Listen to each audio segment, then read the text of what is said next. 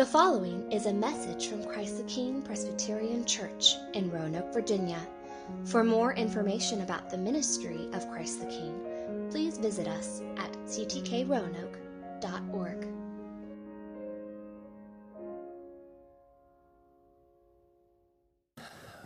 Well, good morning. Um, it's a privilege uh, for me to continue uh, in our series on the Psalms this morning. And um, this morning, we're going to be looking at Psalm 12. Uh, several weeks ago, I was uh, able to preach on Psalm 11. So we'll tie that together a little bit this morning.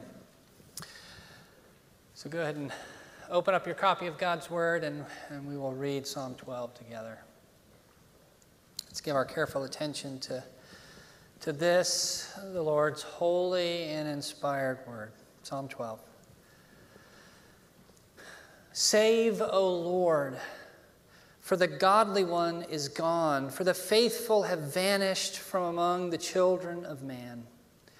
Everyone utters lies to his neighbor. With flattering lips and a double heart they speak.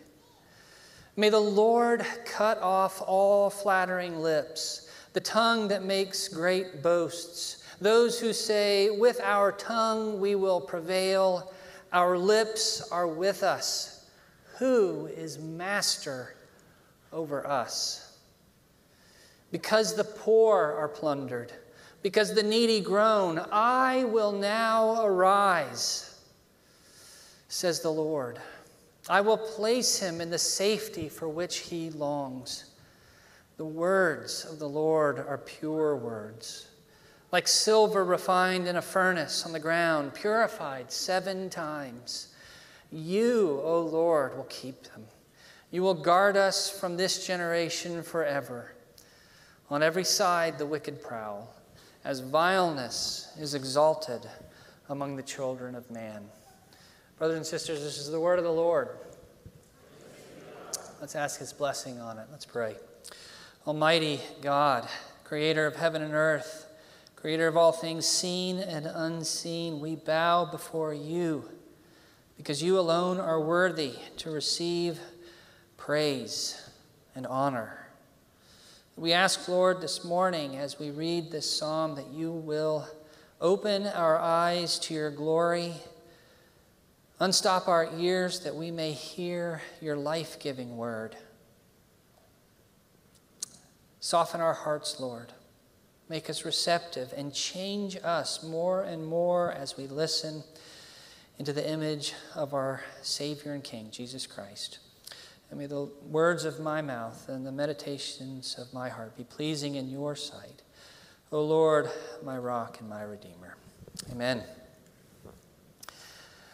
So I think one of the great truths of Scripture is that the Lord made us to live in community, not in isolation.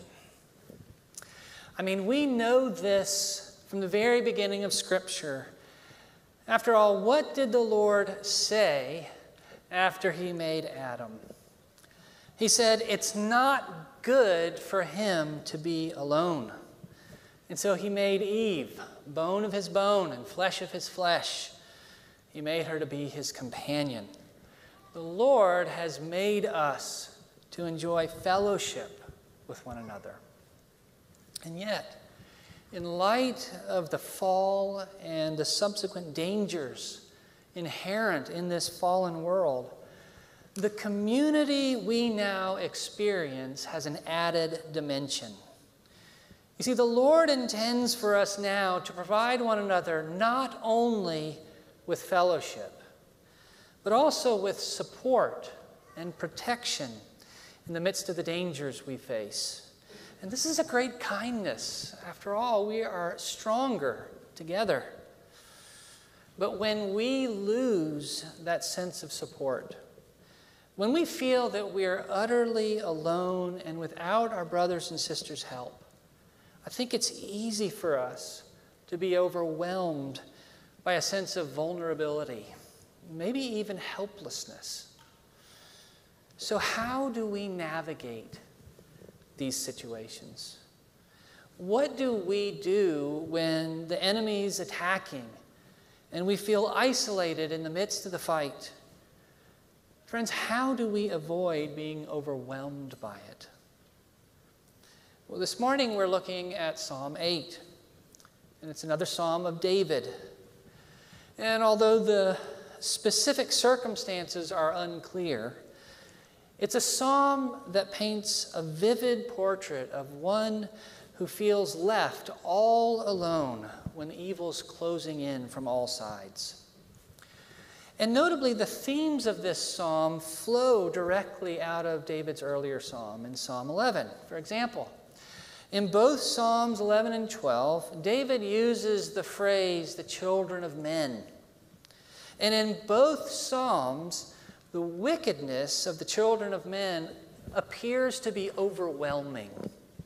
You might remember that when we looked at Psalm 11, David's advisors feel so overwhelmed by the wickedness of the children of men that they think the very foundations of the kingdom are being destroyed.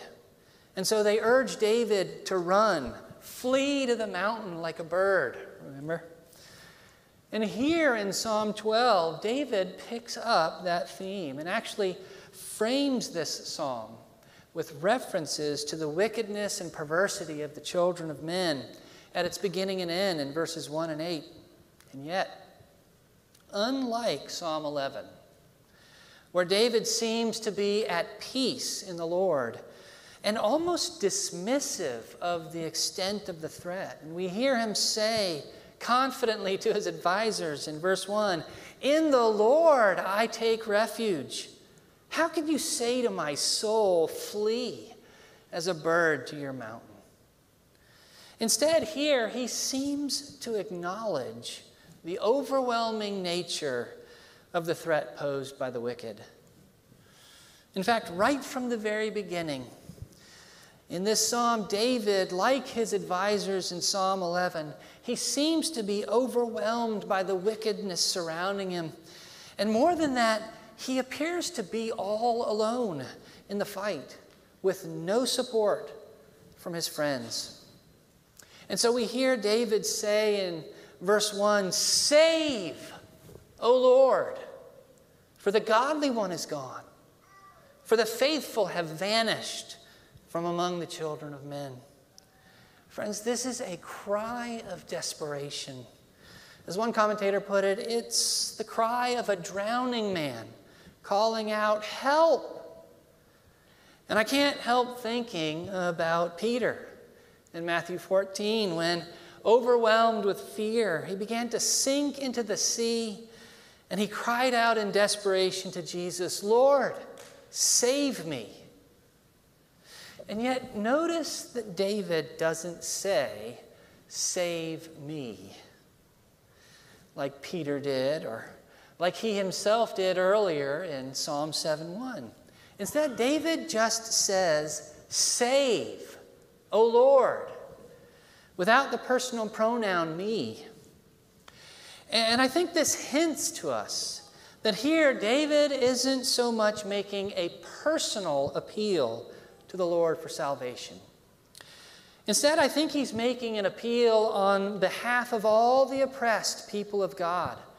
In other words, in this cry, we're hearing David as the king of Israel, full of compassion, identifying with the desperation of his plundered and needy brothers and sisters, and crying out as their king, Save, O Lord, as if he were saying, Save us, O Lord.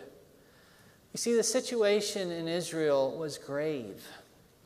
So much so that here David uses hyperbolic language to describe it. He says, The godly one is gone, and the faithful have vanished. And it's notable that these words, godly and faithful, these are ones used regularly to describe the character of God. In fact, the word godly here is a form of that word hesed, which, as you've heard so often, is a word that describes God's relentless kindness and his covenantal love. And here, David applies these words to the members of the covenant community, which makes sense. After all, God's people were called to walk before him in all his ways, imaging his godliness and faithfulness. But as David surveys the landscape, and as he observes the extent of the wickedness, he laments the seeming disappearance of such godliness and faithfulness among the people of God. It's as if, he, uh, it's as if the godly one is gone and the faithful have vanished, and all he can do is cry, Save, O Lord. So, what had replaced godliness and faithfulness among the people of God? What were the wicked doing that caused David to cry out for the Lord's salvation? Well, I'd like to suggest to you that more than anything else, godliness and faithfulness had been replaced with pride and with lust for power. The wicked had set themselves up as lords unto themselves. They refused to bow down before the lordship of Almighty God. And so we hear them say with unflinching bravado at the end of verse 4 Who is master over us? And in saying this, they resemble those of whom the psalmist says in Psalm 10:4, In the pride of his face, the wicked does not seek him. All his thoughts are there is no God. They had set themselves up as lords, even as gods. And at this point, their hubris and desire for power had begun to manifest itself in their merciless abuse and oppression of their brothers and sisters, most especially through their words. Notice what David describes in verses 2 through 4. He says they utter lies to their neighbors. And they speak with flattering lips. Literally, they, sm- they speak the smooth words. You know, those words that give us superficial pleasure but hide the truth. And moreover, they speak with a boastful tongue and from a double heart. And that last phrase, a double heart, is striking to me. You see, it has the sense of a double dealing heart. One that says one thing, but in fact hides evil intent within. The prophet Jeremiah later captured the sense of this phrase when he said in Jeremiah 9 8, Their tongue is a deadly arrow, it speaks deceitfully. With his mouth, each speaks peace to his neighbor, but in his heart, he plans an ambush for him. And, friends, because of all this, since they had chosen to wield their words as weapons, we hear David in verse 3 calling on the Lord to cut off all flattering lips and the tongue that makes great boasts and we shouldn't sugarcoat David's meaning here, as if he were merely calling on the Lord to silence them. You see, lips and tongue here represent the people sinning through their speech. And, the, and David calls on the Lord to destroy them. Brothers and sisters, what a perversion it is to weaponize the Lord's gift of words.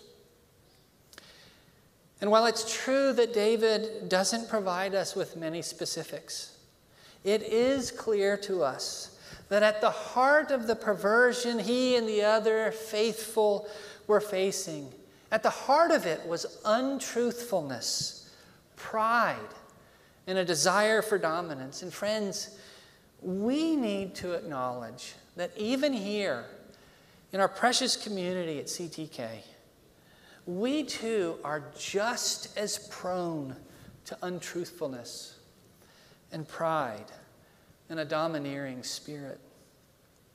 Friends, we need to be mindful as we listen to this psalm that we ourselves are no less susceptible to the temptation to abuse others with our words. I mean, if we're honest, don't we all, at least to some extent, know this to be true? Aren't we all in some way or another familiar with how easy it is to talk unlovingly and uncharitably about those not present? To engage in a little character assassination, even sometimes when couched in a prayer request, like, Brother, pray for me. I'm having trouble with so and so. Friends, haven't we all at some time or another thought to use our words either to hide or to distort the truth or to manipulate a situation? Or to exert a measure of control over someone, even over the ones we love, like our spouses and our friends, our children and our parents. You know, I imagine that uh, we're all familiar with that children's rhyme. Sticks and stones may break my bones, but words can never harm me. But friends, this is a load of nonsense. James, the brother of our Lord, in chapter 3 of his letter, he says, The tongue is a fire, a world of unrighteousness. It is a restless evil full of deadly poison. With it we bless our Lord and Father, and with it we curse people who are made in the likeness of God. My brothers, these things ought not to be so. And surely we know he's right. And not only because we believe that he was an inspired writer, but also from our own fallen experience, don't we? Brothers and sisters, when we lie and manipulate and abuse others through our words, we reflect the prideful and perverse image of those upon whom David in this very psalm has called down the Lord's curse. And we need to take that to heart. Instead, as Christians, our words ought to reflect the godliness and faithfulness of the one whose name we bear, who's called us to be his people and who has joined us together as his body. As the apostle Paul says in Ephesians 4:25, therefore, having put away falsehood, let each one of you speak the truth with his neighbor, for we are members one of another. Well, as we move on in this psalm, in verse 5, we see David, the psalmist, assuming the role of the prophet speaking the very words of the Lord. And what he says rings like thunder. He says, Because the poor are plundered, because the needy groan, I will now arise, says the Lord. I will place him in the safety for which he longs. Friends, this is the Lord's direct and resounding response to David's desperate cry. In fact, the text itself underscores this by using the same basic words in David's cry Save, O Lord. And the Lord's own pledge here to place the helpless in safety. And what's especially striking to me here is that the, Lord's, the Lord responds because the poor are plundered, and because the needy groan, and because they long for salvation. You see, we might have expected to hear the Lord respond in anger because of the audacity of the wicked who say at the end of verse 4, Who is master over us? But instead, we hear him respond in compassion to the cries of the oppressed. And friends, I think this teaches us something about the heart of our Lord that he's particularly attuned to the needs of his people and to all those who long for salvation. The psalmist says in Psalm 10:17, "O Lord, You hear the desire of the afflicted. You will strengthen their heart. You will incline your ear. But perhaps you're sitting here today, suffering in silence as you endure the verbal assaults of supposed friends or trusted authorities. And you're feeling like you have no one left to turn to for relief. Friends, I want you to know that you're not alone. And you're not without help. David teaches us in this psalm that if you would but turn to him, the Lord God Almighty stands ready to help you, promising with thunderous power, I will now arise. I will place you in the safety for which you long. Friends, these are astonishing words. They come to us like a soothing balm to a festering wound. And when David himself speaks these words, he's so overcome by their precious truthfulness and their stark contrast with the lies of the wicked all around him that his poetic heart bursts forth in simile, saying in verses 6 and 7 The words of the Lord are pure words, like silver refined in a furnace on the ground, purified seven times. You, O Lord, will keep them. You will guard us from this generation forever. Here it's as if David were giving his amen to the Lord's words. It's as if he were saying, Yes, Lord, I know this will be so. Though all the slippery words of the wicked are worthless, like the filthy dross of the refinery, yours, Lord, yours are as pure as the purest silver. You see, friends, he believes the Lord completely. And in doing so, he finds rest in his tender words. And, brothers and sisters, I want you to know that the Lord speaks these same tender words to you and to me today.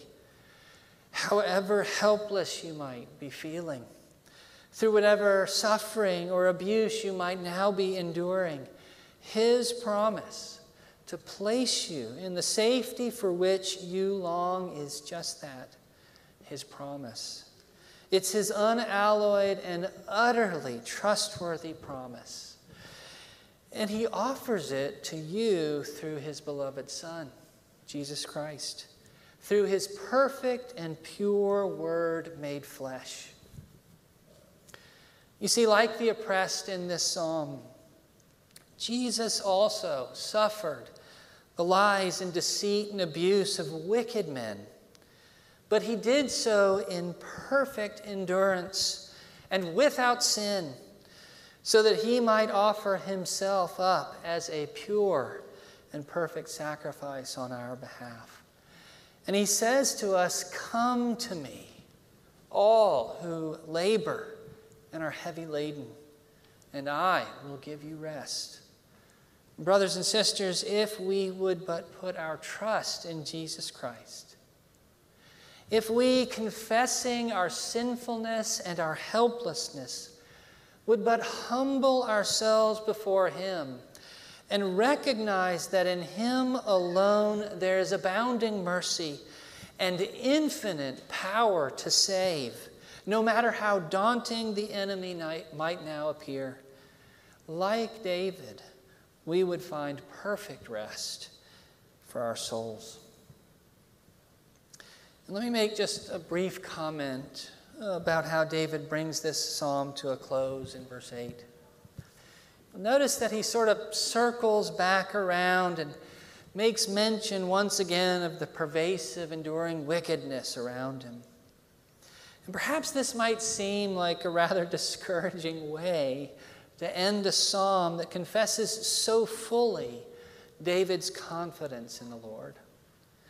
But, friends, I think we I think here we need to recognize that although the Lord's salvation is absolutely sure, it might not be immediate. In fact, oftentimes it won't be. You see, in His infinite and inscrutable wisdom, the Lord at times calls you and me to endure suffering at the hands and at the mouths of those who would exalt the foolishness of men. And He does so. He calls us to endure until He comes again in glory, both to judge and to save. And so I think David's words here are a reminder for us to pray fervently as we wait patiently upon the Lord's deliverance.